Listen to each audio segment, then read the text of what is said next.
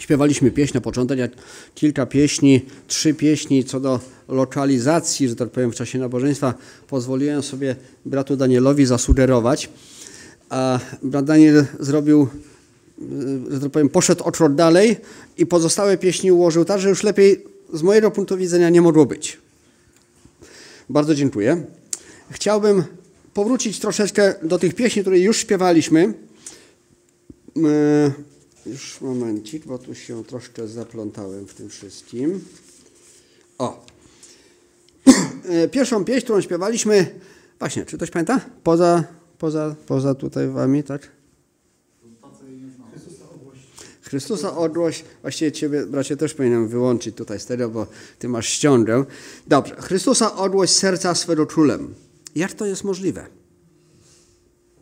Jak można to zrobić, żeby Chrystus był królem twojego serca? I później śpiewaliśmy takie słowa: i pieśnią chwał majestat jego czci, do usług oddaj całkiem mu swą wolę, dziś przed swym Panem czoło schyl. Druga zwrotka: choć to za, e, Chrystusa ogłoś królem życia swego, choć za to świat ci zada wiele ran. On nie zaniecha, on, czyli Bóg, nie zaniecha nigdy cię samego. Nie, nie opuści cię twój Pan. I ostatnia zwrotka: Chrystusa królem świata ogłoś dziś, bo on dla nas swoją krew i życie dał. Niech pieśń miłości wznosi się do niego, gotujcie tron królowi chwał. A refren: Chrystusa, Jezusa królem ogłoś już, co tylko masz, do stóp mu złóż. I całym sercem Jemu służ, Jezusa królem ogłoś już. Fajnie, bym powiedział, taka spokojna pieśń, melodia taka dająca się przewidzieć. Ale jakżeż ważne są te słowa. Bo refren mówi: i całym y, y, y, Jezusa królem ogłoś już, co tylko masz, do stóp mu złóż, i całym sercem Jemu służ.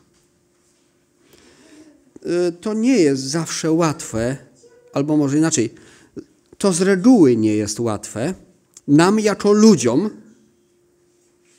w stu procentach z krwi i kości, żeby złożyć wszystko u stóp Chrystusa. Wszystko.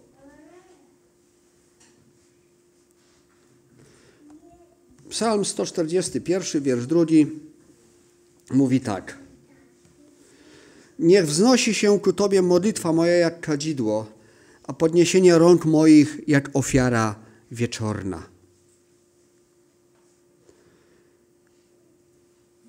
Czy modlitwa ma datę ważności? Zastanawialiście się nad tym kiedyś? Czy modlitwa ma datę ważności? Jak długo ważne są nasze modlitwy? Bo zakładam, że się modlimy. Jestem optymistą i chcę nim pozostać. Pozwolę sobie przytoczyć wypowiedź Edward, Edwarda Mattindry Bonsa, który żył w latach tysiąc osiemset trzydziestym piątym do tysiąc dziewięćset trzynastego. Napisał dziewięć książek, z którego, przepraszam, napisał jedenaście książek, z którego dziewięć na temat modlitwy. Teraz się zastanawiałem, dziewięć książek, ten sam autor, na temat modlitwy. Nie czytałem jeszcze tych książek. Może kiedyś Bóg da, że jakoś je, że tak powiem, namierzę i, i wejdę w ich posiadanie i, i będę przeczytać, bo, bo musie, musiał mieć wiele do powiedzenia i wiele przeżyć. Ale powiedział coś takiego: modlitwy są nieśmiertelne. Usta, które wypowiedziały modlitwę, mogą być dawno zamknięte przez śmierć. Serce, które czuło te modlitwy, mogło przestało, przestać już bić, ale modlitwy żyją przed Bogiem, przed Bożym sercem i, i Boże serce jest na nie nastawione i, i modlitwy przeżywają albo żyją o wiele dłużej niż ci, którzy je wypowiadają. One przeżywają pokolenia, przeżywają całe wieki i przeżywają cały świat. Chciałbym, abyśmy zajrzeli do Księgi Objawienia, ale zanim to powiem, to tylko, tylko może taka dosłownie parę myśli z samej Księgi Objawienia, ponieważ fragment, który będziemy czytać, będzie właśnie, no będzie, będzie taki, że, że Albo może, może inaczej, za chwilę. Wyobraźmy sobie sytuację. Jest niebo. Tam się rozgrywa akcja. Sala tronowa. Centrum dowodzenia całego wszechświata.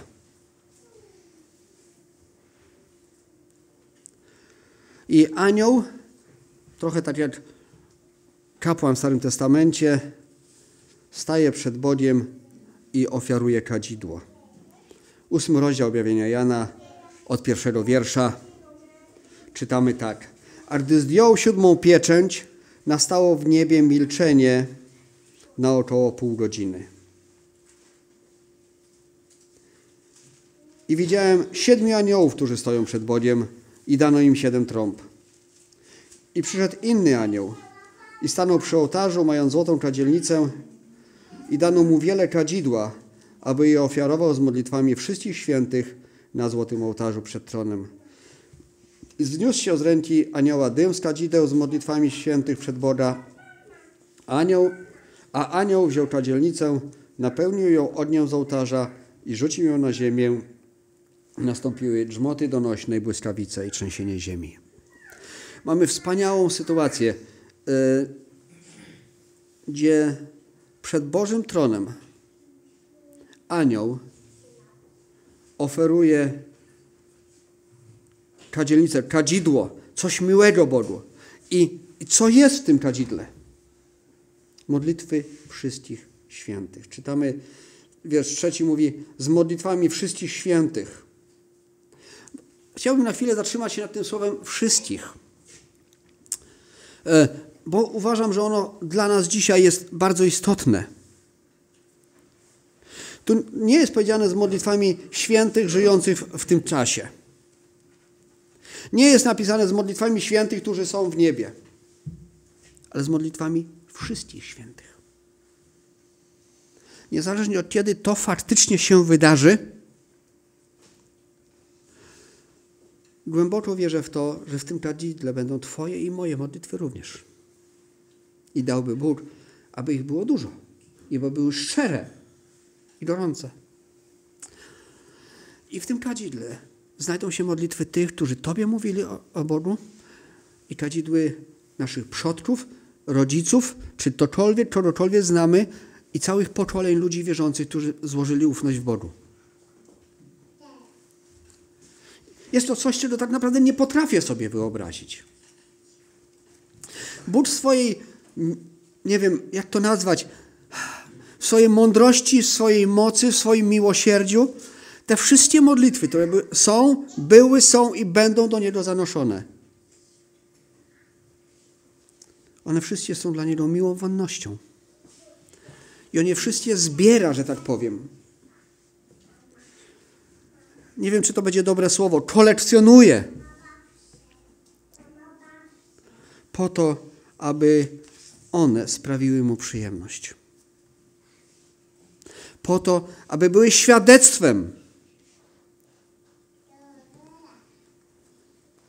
Dlatego modląc się, pamiętajmy, że to nie jest tak. Znaczy, może inaczej. Mówiąc pamiętajmy, mówię też to do siebie, albo przede wszystkim do siebie. Że to nie jest tak, że jak powiem amen, to się modlitwa kończy, temat jest zamknięty. Prawda? Może tak trochę brzydko teraz powiem, odwaliłem kolejną modlitwę.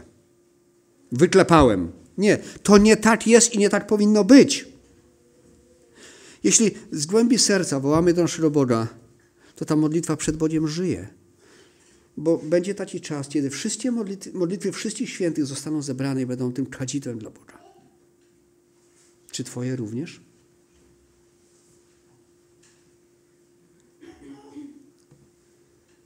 Może teraz dwa słowa, to co chciałem wcześniej powiedzieć, na temat właśnie samej Księgi Objawienia. Bo tak tylko wtrącę.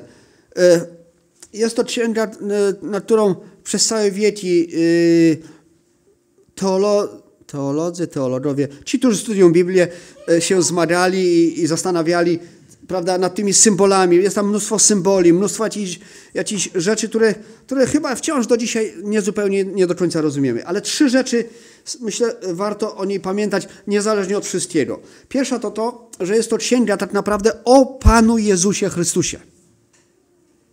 Bo zaraz na początku czytamy w pierwszym wierszu, że jest to objawienie Jezusa Chrystusa dane Janowi. I tak naprawdę Księga Objawienia jest o Panu Jezusie Chrystusie. To wszystko, co tam się dzieje, to jest o Panu Jezusie Chrystusie. I kiedy czytamy Księgę Objawienia, to nie powinniśmy, może, nie wiem, myślę, że nie powinniśmy za bardzo skupiać się, czy, czy może nie najważniejsze powinno dla nas być, kiedy coś się wydarzy, ale to, że to wszystko jest powiązane z naszym Zbawcą, z naszym Odkupicielem. To, że On, to za, on nad tym kontro, jakąś kontrolę sprawuje, a my jesteśmy w Jego ręku. Druga część, druga rzecz może to to, że y, ta, te, ta księga, y, a zwłaszcza pierwsze, znaczy drugi i trzeci rozdział były napisane do konkretnych ludzi, do konkretnych zborów, które miały problemy, kłopoty, przechodzili różne sytuacje i, i, i bym powiedział, było dobrze i było źle, było pod górkę i było z górki. Dokładnie tak jak w naszym życiu. Nie jest to fikcja wymyślone jakieś. To ja sobie wymyślę, prawda, no takie zarzuty też gdzieś tam się pewnie pojawiają, prawda, Jan sobie wymyślił, że jakieś, prawda, historię i napisze, a tu jest tak, a tu jest tak. Nie, to było pisane do konkretnych sytuacji. I trzecia rzecz, najważniejsza. Cała historia Księgi Objawienia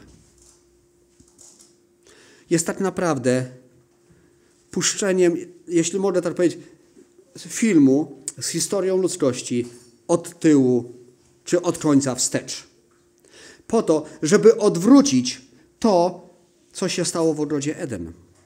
W tym wspaniałym Bożym ogrodzie, który Bóg dał ludziom, kiedy pierwsi rodzice zgrzeszyli, okazali nieposłuszeństwo, Księga Objawienia kończy się również w ogrodzie. Również jest drzewo zasadzone, również jest owoc, ale po to, aby wybawić, aby uratować, uleczyć.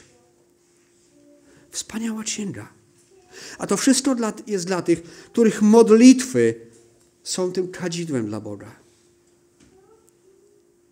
Czy twoja modlitwa jest kadzidłem?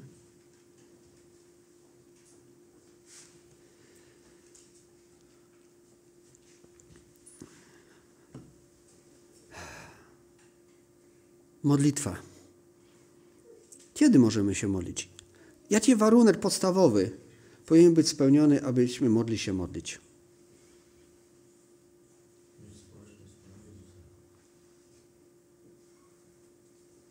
Pierwszy Piotra, czwarty rozdział, siódmy wiersz. Lecz przybliżył się koniec wszystkiego. Bądźcie więc roztropni i trzeźwi, abyście mogli się modlić. Bądźcie więc roztropni i trzeźwi, abyście mogli się modlić.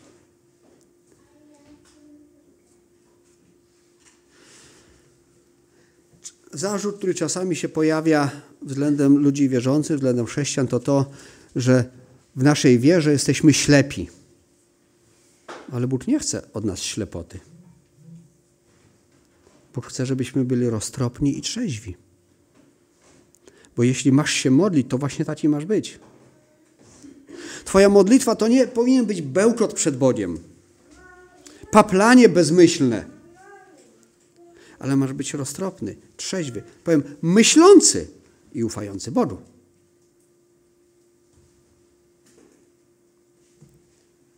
Tak jak względem ludzi, jak rozmawiamy ze sobą, to powinniśmy myśleć, co mówimy. Z reguły chyba tak jest. Bo czasami za jakieś źle wypowiedziane słowo możemy ponieść konsekwencje. To o ileż bardziej, jeśli przychodzimy przed tron naszego Boga, naszego Zbawcy, Stwórcy nieba i ziemi, o ileż bardziej powinniśmy myśleć, żeby nasze słowa nie były bełkotem, ale żeby, żeby wychodziły z tego, co naprawdę chcemy Bogu powiedzieć, co się w naszym życiu dzieje, żeby wychodziły z naszego serca. Śpiewaliśmy przed chwilką pieśń tak jak za czasów Eliasza. I chciałem zapytać, co się zmieniło od czasów Eliasza? No komputery mamy, telewizje, samochody, pociągi, samoloty. A poza tym co się zmieniło? Bóg jest tam, gdzie był wtedy i szatan jest tam, gdzie był wtedy, a my jesteśmy niejako pośrodku. I tak jak za czasów Eliasza diabeł próbował wykonywać swoją pracę niszczycielską i destrukcyjną, dokładnie tak samo jest dzisiaj. On wciąż chce niszczyć ludzi, a Bóg w swoim miłosierdziu wciąż chce nas ratować.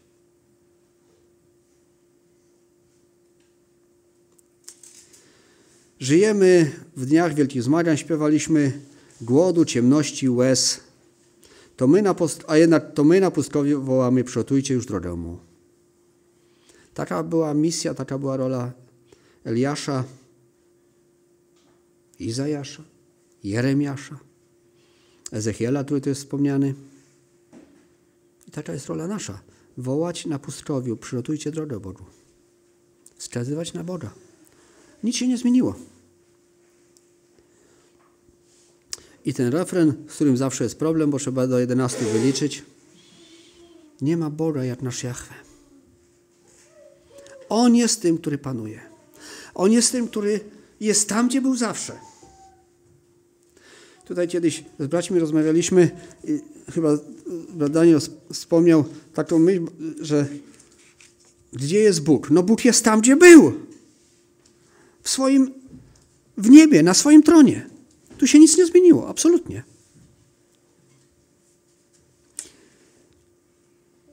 Piąty rozdział listu Jakuba. Przeczytajmy piąty rozdział listu Jakuba od trzynastego wiersza.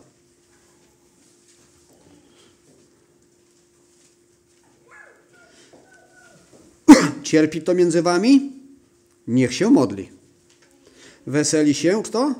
Niech śpiewa pieśni. Choruje kto między wami? Niech przywoła starszych zboru, niech się modlą nad nim, namaściwszy go oleją, e, oliwą w imieniu pańskim. A modlitwa płynąca z wiary uzdrowi chorego i Pan go podźwignie. Jeżeli zaś dopuścił się grzechów, będą mu odpuszczone. Wyznawajcie tedy grzechy jedni drugim i módlcie się jedni za drugich, abyście byli uzdrowieni. Wiele może usilna modlitwa sprawiedliwego. Eliasz był człowiekiem podobnym do nas i modlił się usilnie, żeby nie było deszczu i nie było deszczu na ziemi przez trzy lata i sześć miesięcy. Potem znowu modlił się i niebo spuściło deszcz i ziemia, bo, ziemia wydała swój plon. Wiecie, ten wiersz jest piękny. Ten wiersz siedemnasty. Eliasz był człowiekiem podobnym do nas. Na czym polegała tajemnica sukcesu Eliasza? Na tym, że się modlił i żył w społeczności z Bogiem. Nie wiem, czy czasami też tak jakby myśleliście o tym, ale pamiętam, że miałem takie chwile w życiu, gdzie, gdzie nieraz myślałem, no, taki Mojżesz, prawda, był wspaniałym Bożym sługą. Ktoś tam jeszcze. I tak po kolei postaci z Biblii, albo może bliższe nam. No a co ja? Prawda? Co ja tutaj taki bidoczek, roboczek? Ale nie. Eliasz był taki jak ty. Z krwi i kości.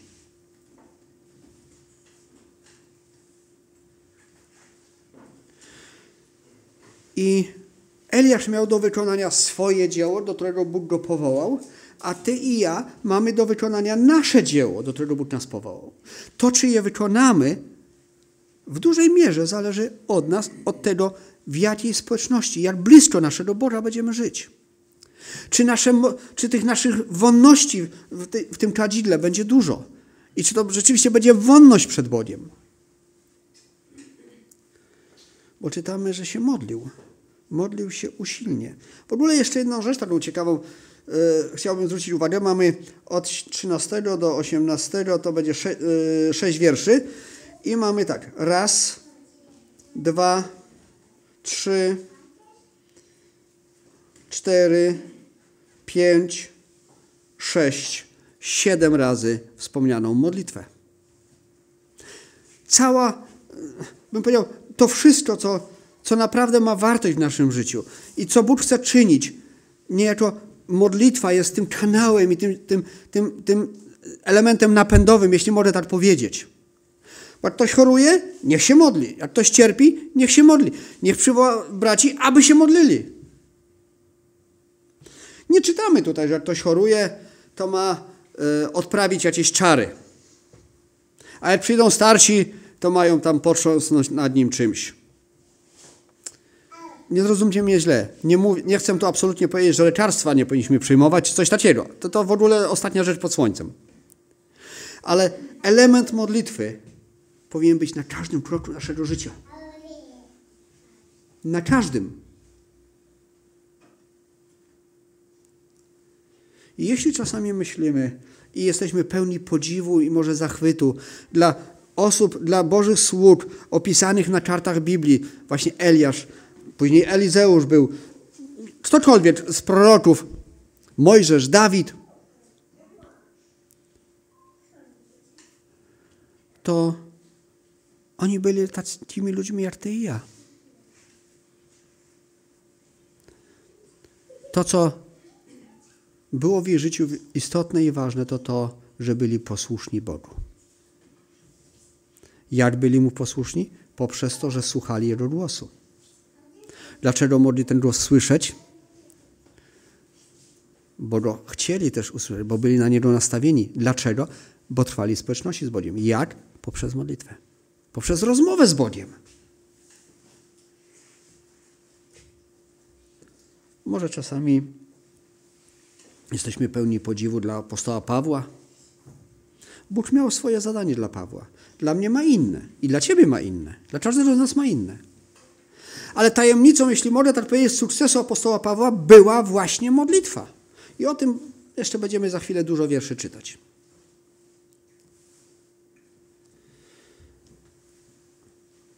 Chciałbym teraz szybciutko tylko może zajrzeć, żebym się teraz tylko nie pomylił, do jeszcze dwóch pieśni, które już śpiewaliśmy. I popatrzeć, a właśnie, właśnie, tylko momencik. Hmm, hmm, hmm, hmm.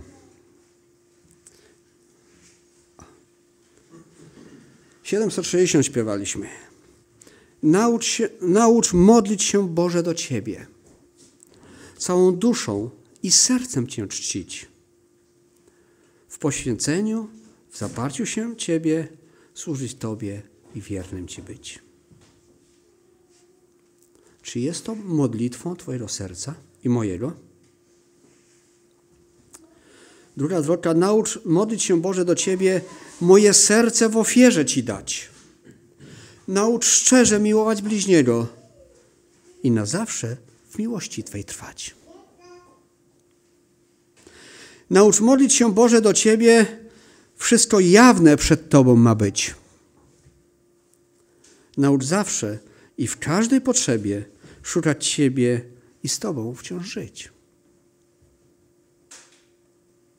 Naucz modlić się, Boże, do Ciebie, gdy ma życie spokojne jak toń i gdy w burzy, w ucisku, w potrzebie racz zawsze mi podać swą dłoń. Naucz modlić się, Boże, do Ciebie, w przykazaniach codziennie Twych trwać. Daj mi spocząć po trudach mych w niebie, bym na wieki szczęśliwym mógł być. Naucz modlić się, Boże, do Ciebie, w Twojej, w woli Twojej odnaleźć swój cel, a gdy przyjmiesz mnie w końcu do siebie, przyobleczesz w najświętszą mnie biel. Śpiewaliśmy tą pieśń. I pytanie jest, jak bardzo te słowa wyrażają nasze pragnienia. Śpiewaliśmy też jeszcze jedną pieśń. Pozwolę sobie tutaj też ją wspomnieć. Może trochę też celem moim jest to, dla, no znowu, przede wszystkim dla siebie samego, żeby zwrócić naszą uwagę na to, co śpiewamy. Pieśni nie są tylko przerywnikiem między poszczególnymi etapami nabożeństwa. Podobnie jak nasza modlitwa, podobnie jak słuchanie Bożego Słowa, tak i pieśni powinny być częścią oddawania Bogu chwały. Całe nabożeństwo jest uwielbieniem Boga. Nie wymówię słów modlitwy mej, ani w pieśniach życia duszy cnej. Skryjesz, Panie, pod opieką swą. Wszystkie moje źródła w Tobie są.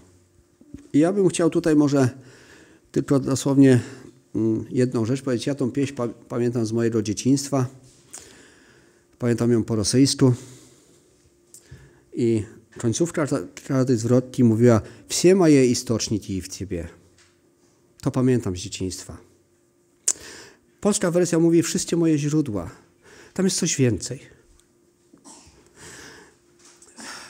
Wszystko, czego potrzebuję. Bez czego nie jestem w stanie funkcjonować. To wszystko jest w Tobie. Czy naprawdę tak myślę? Czy Ty tak myślisz? Czy naprawdę uważasz, że wszystko, ale to wszystko, co Ci jest do życia potrzebne, jest w Bogu?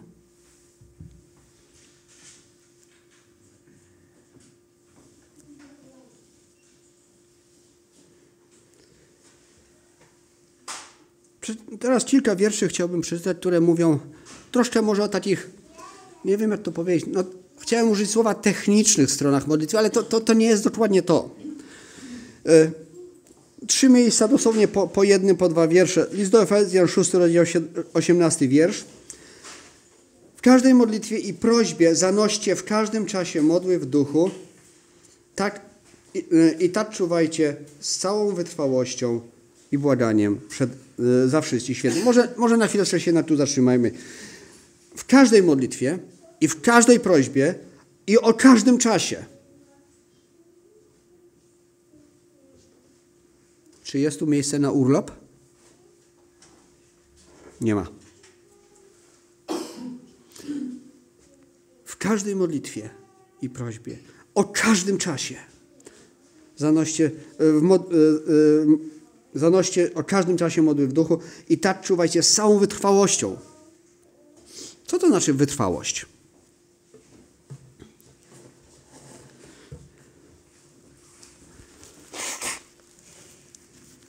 Czy wytrwałość to jest, jak przyjdę na przykład do kogoś z was i powiedziałbym: a wiesz, napiłbym się czegoś jak masz. I później przez następne trzy godziny o tym nie wspominam. Wiecie, jak chcemy zobaczyć, na czym polega wytrwałość, to myślę, że możemy się y, przyjrzeć dzieciom. Bo jak się dziecko na coś uprze, to koniec. Co pięć minut, albo co minutę, zależy od wytrwałości dziecka, od jego konsekwencji. I będzie przychodzić i mówić: mogę, mogę, nie możesz, mogę, nie możesz, mogę, nie możesz, mogę. To jest wytrwałość. I z taką wytrwałością my mamy trwać w modlitwie.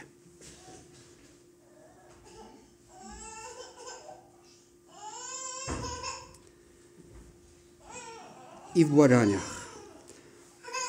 Dzieje Apostolskie, dwunasty rozdział, piąty wiersz. Mamy przykład wytrwałości właśnie. Dziecko chce swoje. Strzeżono tedy Piotra w więzieniu, zbór zaś modlił się nieustannie za niego do Boga. List do, Czo...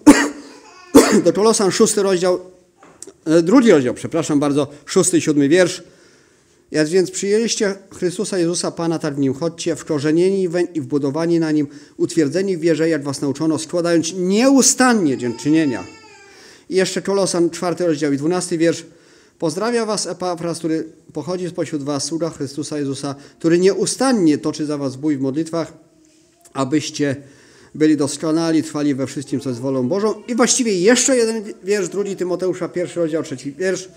Dziękuję Bogu, któremu z czystym sumieniem służę, tak jak przodkowie moi, gdy nieustannie Ciebie wspominam w modlitwach moich we dnie i w nocy. To, na co chciałbym zwrócić tutaj też uwagę, to jest to słowo nieustannie. Czyli jak? W kółko i w kółko, znowu i znowu. Nasze modlitwy, nasze dziękczynienia, nasze prośby i błagania przed Bogiem mają być nieustanne. To jest problem, myślę, no nasz, nasz jako ludzi, to jest też mój problem, że czasami chciałbym się o coś modlić, pomodlę się raz, drugi, trzeci, a później, a później zapomnę. Cieszę się z tego, że Bóg jest łaskawy i miłosierny i przynajmniej On nie zapomina. Bo gdyby Bóg miał działać tak jak ja, gdyby miał, miał pamiętać tak jak ja, to biada mi i biada wam wszystkim. Obawiam się. Ale Bóg jest łaskawy i słyszy nasze wołania. I słyszy nasze modlitwy. I wie, może nawet jeśli faktycznie nawet i zapomnimy, zapomnimy o czymś w naszych modlitwach, to On i tak to wie. I to jest niesamowite. W Ewangelii Mateusza w osiemnastym wierszu Pan Jezus powiedział coś bardzo ciekawego. Ponadto powiadam wam, e, jeśli by dwaj z was na ziemi uzgodnili swe prośby o jakąkolwiek rzecz, otrzymają ją od Boga mojego, który jest w niebie. Dwaj na ziemi uzgodnili. Połączmy to teraz z tymi wierszami, które czytaliśmy wcześniej. Nieustannie.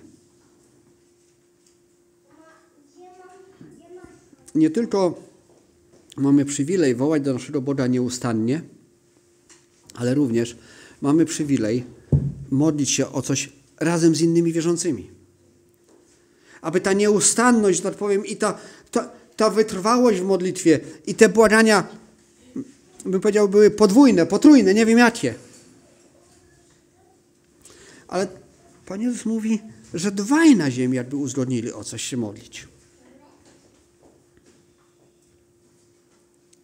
Popatrzcie, jakie Bóg nam daje możliwości, a jednocześnie jak bardzo obniża poprzeczkę. Bóg nie mówi, jak cały zbór sto pięćdziesiąt osób razem się będzie modlić. Bóg mówi, jeśli dwaj z was. Pamiętacie historię Abrahama przed zniszczeniem Sodomy i Gomory? Panie, jeśli będzie pięćdziesięciu, zniszczysz? Nie zniszczę. Mamy pierwszy przykład dobrego handlu i zbijania ceny. Zszedł do dziesięciu, Bóg mówi, nie zniszczę. I w końcu Bóg już dalej po prostu odszedł. Ale Bóg jest łaskawy.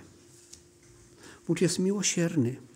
I to, że wydał wyrok na Sodomę, to nie po to, żeby sobie, że tak powiem, ulżyć, bo już energia go rozrywała i no muszę, muszę, muszę kogoś, no muszę, no muszę, no. Nie. Z bólem w sercu.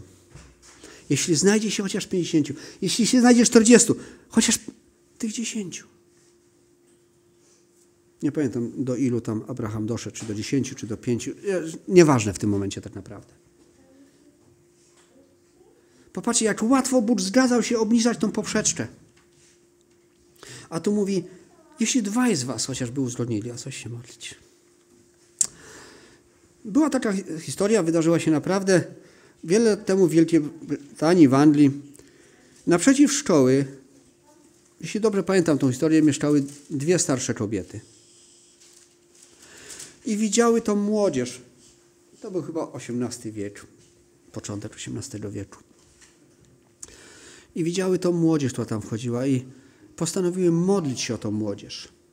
Żeby Bóg dotknął ich serc. I Bóg dotknął serca jednego człowieka, jednego młodego człowieka, który później był misjonarzem. Nie mam, że tak powiem, nie sprawdziłem tego wcześniej, nie pamiętam nazwiska tego misjonarza, ale jeśli dobrze pamiętam, wylądował w Chinach, jeśli można tak określić. I tam zwiastował Boża Ewangelię. Bo dwie starsze kobiety przed Bogiem nieustannie wołały.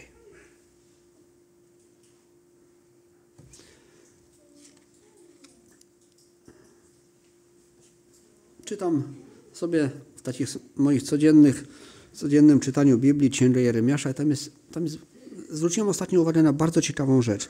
Bóg zapowiada karę, zapowiada sąd. Ale wiecie, jaki motyw się tam często pojawia? Jeśli się odwrócicie od swoich złych dróg i zawołacie do mnie, to ja pożałuję tego zła, które zamierzam na was sprowadzić. Bóg ma swój plan i swoje zamiary, ale nie po to, żeby mu, nie, dla, nie, nie dlatego, że mu przyjemność to sprawia. Bóg mówi, i tam kilka razy się pojawia ten, ta myśl, to ja pożałuję tego zła. I z przyjemnością was pobłogosławię. Jeśli dwie osoby uzgodnią o coś się modlić. List do Filipian, czwarty rozdział, od wiersza czwartego. Radujcie się w Panu zawsze. Powtarzam, radujcie się. Skromność wasza niech będzie znana wszystkim ludziom. Pan jest blisko. Nie troszcie się o nic, ale we wszystkim, w modlitwie i błaganiach, z dziękczynieniem powieście, powierzcie prośby wasze Bogu. A pokój Boży, który przewyższa wszelki rozum, strzec będzie serc waszych i myśli waszych w Chrystusie Jezusie. Wreszcie, bracia, myślcie tylko o tym, co prawdziwe, co poczciwe, co sprawiedliwe, co czyste, co miłe, co chwalebne, co jest cnotą i godne pochwały. Czyńcie to, czego się nauczyliście i co przyjęliście, i co słyszeliście, i co widzieliście u mnie, a Bóg pokoju będzie z wami. Jest tu mowa o modlitwie, ale są też pewne warunki, które, bym powiedział, nawzajem z siebie wypływają, a które łatwo gdzieś tam też zaniedbać. Ten fragment zaczyna się od napomnienia, zachęcenia, radujcie się w Panu. Więc pytanie jest takie do mnie i do, do was, czy radujesz się w Bogu? Czy Bóg jest twoją radością?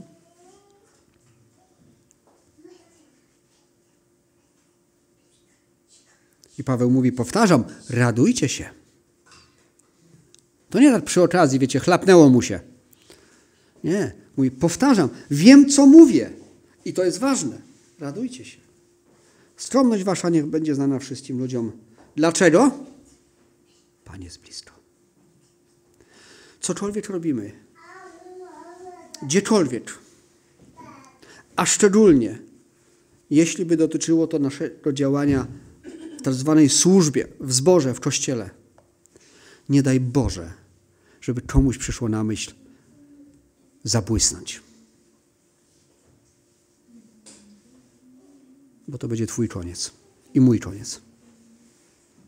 Nie po to coś robimy, żeby zabłysnąć, żeby się wykazać. Nigdy w życiu. Niech nas Bóg od tego strzeże. Skromność wasza niech będzie znana wszystkim ludziom. Wszystkim, co znaczy również tym poza zborem. Żeby ktoś nie musiał o tobie powiedzieć, czy o mnie, widzisz tego zarozumialca? Wszystkie rozumy pozjadał. Straszne. Koniec. Koniec świadectwa w zasadzie. Dlaczego? Bo Pan jest blisko. Ze względu na Boga, na to, że przyjście Pana Jezusa jest blisko, nasza skromność ma być znana. To nie jest, to nie jest tylko tak, wiecie, żeby było, dla formy. To wszystko ma swoje uzasadnienie. Nie troszcie się o nic. Ale we wszystkim, w modlitwie i błaganiach, powie, z dziękczynieniem powierzcie prośby wasze Bogu. E, ja bardzo, gdzieś tam wiele lat pamiętałem ten fragment, powierzcie prośby wasze Bogu, a pokój Boży, który przewyższa wszelki rozum, właściwie, właściwie może ten siódmy wiersz był w mojej pamięci, a pokój Boży, który przewyższa wszelki rozum, strzec będzie serc waszych i myśli waszych w Chrystusie Jezusie. Piękny wiersz, prawda?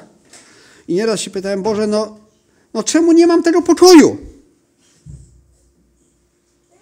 No nie mam, bo nie czytałem szóstego wiersza. A szósty wiersz mówi, nie troszcie się o nic, ale we wszystkim, w modlitwie i błaganiach, z dziękczynieniem powierzcie prośby wasze Bogu.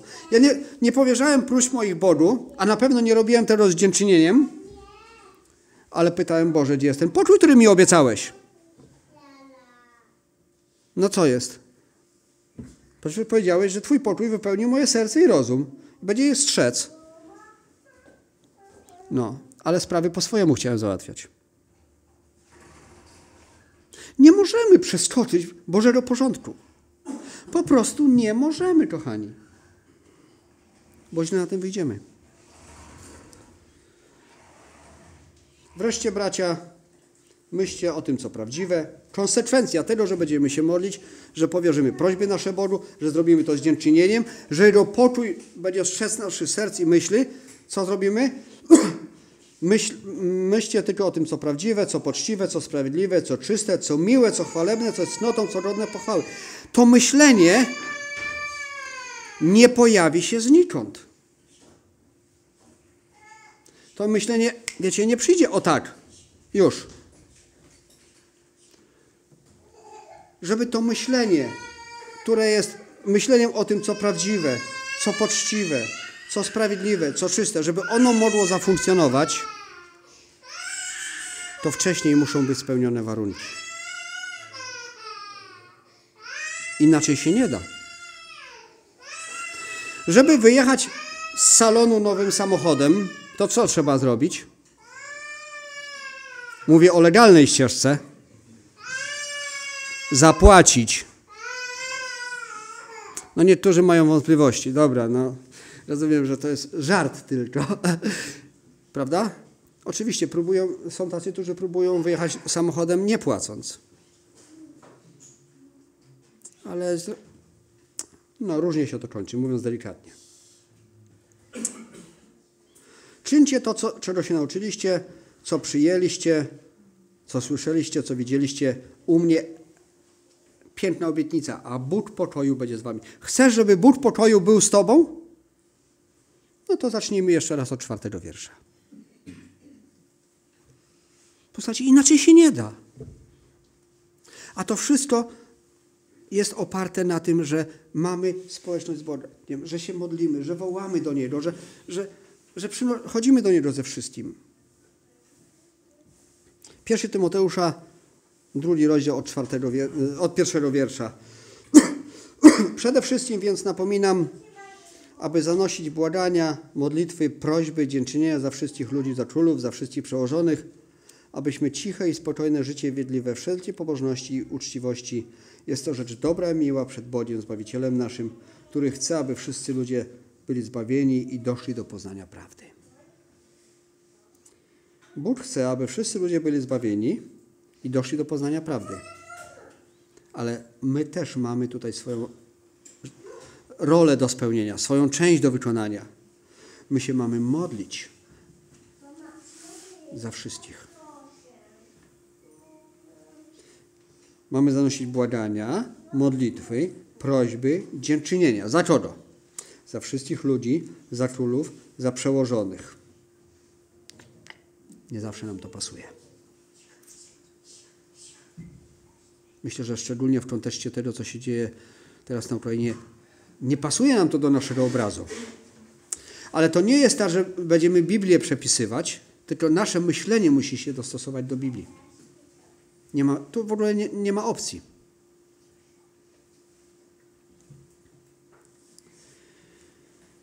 Dobrze, ale co zrobić, jak nie wiemy, co powiedzieć? W środę mieliśmy, w czasie rozważania, rozważaliśmy kolejny psalm i też właśnie pojawiła się ta, ta kwestia modlitwy, wołania do Boga i też z naszych tutaj rozmów i świadectw wyłonił się taki obraz, że są chwile, kiedy po prostu, po prostu nie wiemy. Dochodzimy do tej ściany i po prostu już nie wiemy. List do Rzymian, ósmy rozdział, dwudziesty szósty wiersz, myślę, fantastycznie odpowiada nam na ten problem.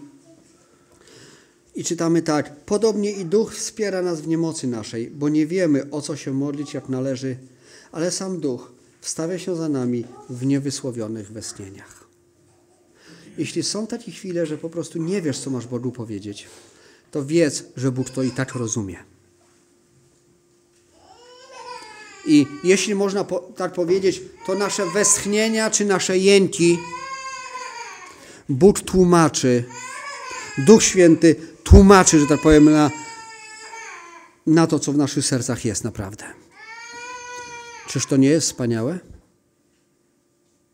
Nawet jak ty sam, czy ja sam, nie wiemy, o co się modlić, nie wiemy, jak to wyrazić, to Bóg wie, co chcesz. Bóg wie, co ci jest potrzebne.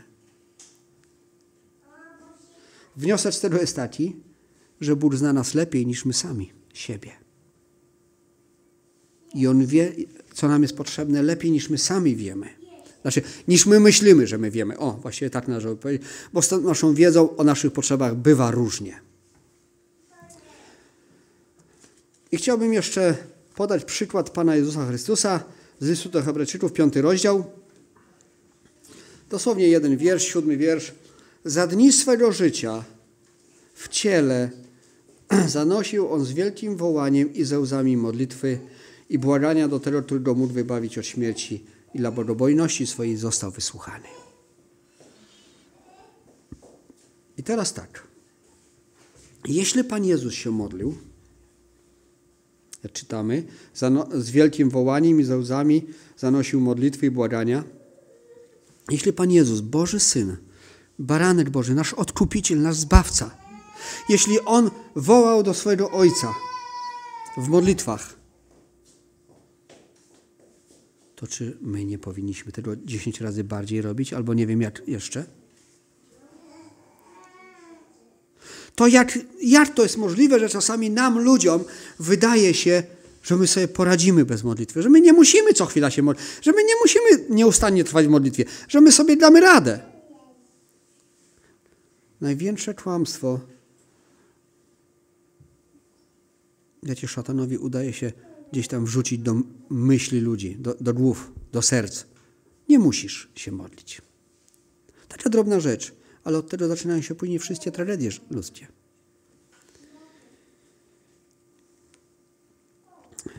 Myślę, że w obliczu tej sytuacji, która też tych tragedii, które się na Ukrainie rozgrywają, są te pytania, dlaczego Bóg na to pozwala? Dlaczego tak jest? No może dlatego, że kiedyś ludzie przestali się modlić. Że stali się mądrzejsi od Boga. Tak im się wydawało.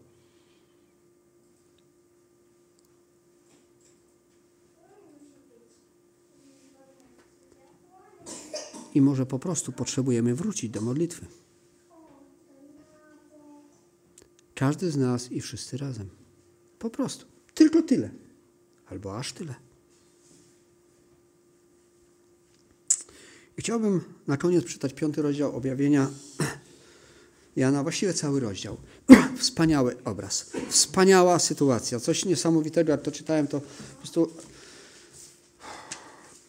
Gdzieś tam po raz kolejny w życiu to, ten fragment czytałem, ten rozdział, ale, ale chciałbym to przeczytać, ten fragment, i zwrócić może uwagę na, na ze, ze dwie, trzy rzeczy dosłownie. Piąty rozdział Księgi Objawienia od pierwszego wiersza. I widziałem w prawej dłoni tego, który siedział na tronie, księgę zapisaną wewnątrz i zewnątrz, zapieczętowaną siedmioma pieczęciami. Widziałem też anioła potężnego, który wo- wołał głosem donośnym: Któż jest godny otworzyć księgę i zerwać jej pieczęcie? Nikt w niebie, ani na ziemi, ani pod ziemią nie mógł otworzyć księgi, ani do niej wejrzeć. I płakałem bardzo, że nie znalazł się nikt godny otworzyć księgę, ani do niej wejrzeć. A jeden ze starców rzecze do mnie: Nie płacz! Zwyciężył lew z pokolenia Judy, korzeń Dawidowy, i może otworzyć księgę i zerwać siedem jej pieczęci. I widziałem pośrodku między tronami a czterema postaciami wśród starców stojącego baranka jakby zabitego, który miał siedem rogów i, siedem, i siedmioro oczu. A to jest siedem duchów bożych zesłanych na ziemię, na całą ziemię. I przystąpił i wziął księgę z prawej ręki tego, który siedział na tronie, a gdy ją wziął, upadły przed barankiem cztery postaci i dwudziestu czterech starców, a każdy z nich miał farf, harfę i złotą czaszę pełną wonności. To są modlitwy świętych. I zaśpiewali nową pieśń tej treści: Godzien jesteś wziąć księgę, zdjąć jej pieczęcie, ponieważ zostałeś zabity i odkupiłeś Boga, dla Boga krwią swoją ludzi z każdego plemienia i języka i ludu i narodu. I uczyniłeś z, z nich dla Boga naród, dla Boga naszego ród królewski i kapłanów. I będą królować na ziemi. A gdy spojrzałem, usłyszałem głosy wielu aniołów wokoło tronu i postaci i starców, a liczba ich wynosiła krocie tysięcy i tysiące tysięcy. I mówili do, głosem donośnym: Godzien jest ten baranek zabity wziąć moc i bogactwo, i mądrość, i siłę, i cześć, i chwałę, i błogosławieństwo. I słyszałem, jak wszelkie stworzenie, które jest w niebie i na ziemi, i pod ziemią, i w morzu, i wszystko, co w nich jest, mówiło: Temu, który siedzi na tronie, i barankowi błogosławieństwo, i cześć, i chwała, i moc na wieki wieków. a cztery postacie mówiły Amen.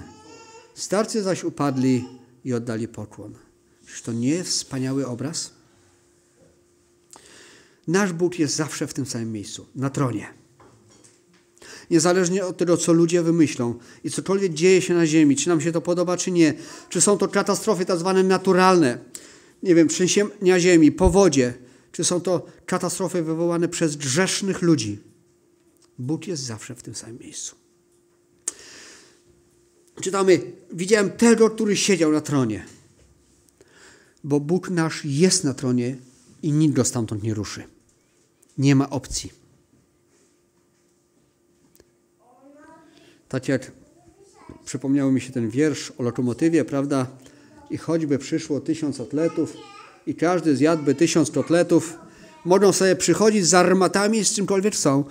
Psalm, jeden z psalmów mówi, że ludzie urągają, że, że, prawda, wyzywają, gdzieś jest Bóg, prawda, rzucają Bogu wyzwania, a Bóg mówi, weź, no przestań, człowieku.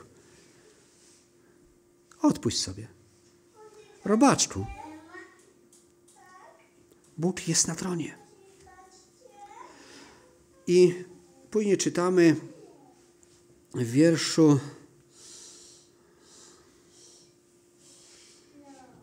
w wierszu dziewiątym tą pieśń, którą zaśpiewali. Godzien jesteś wziąć księgę i zdjąć jej pieczęcie, ponieważ zostałeś zabity i odkupiłeś dla Boga krwią swoją ludzi z każdego plemienia, języka i narodu. Nasz Zbawiciel, który umarł za nas, powstał z martwych, o którym czytamy, że wstawia się za nami. On jest godzien. Tylko On jest godzien otworzyć tą księgę. I teraz pomyślmy przez chwileczkę, jaki przywilej jest naszym udziałem, jeśli jesteś Bożym dzieckiem. Że masz możliwość przyjść przed oblicze tego, który siedzi na tronie, Króla Królów i Pana Panów. Masz przywilej przyjść do tego, który jest godzien zdjąć księgę, zdjąć pieczęcie z księgi, otworzyć księgę. Nikt poza nim tego nie może uczynić. I w wierszu dwunastym później dalej czytamy i mówili głosem donośnym, godzien jest ten baranek zabity wziąć moc i bogactwo i mądrość i siłę i cześć i chwałę i błogosławieństwo. Czy coś jeszcze pozostało do wymienienia? Czy coś można dodać?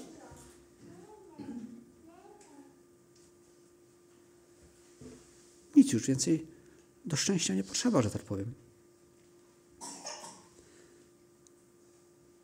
Bo nasz baranek jest godzien wziąć moc i bogactwo, i mądrość, i siłę, i cześć, i błogosławieństwo, i chwałę.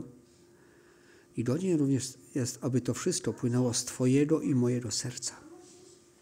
Aby Twoje i moje serce, Twoje i moje modlitwy były wonnością miłą przed Bogiem. Wonnością, które to kadzidło będą wypełniać. I dalej czytamy w wierszu trzynastym. Temu, który siedzi na tronie i barankowi, błogosławieństwo i cześć i chwała i moc na wieki wieków. A cztery postacie mówiły Amen.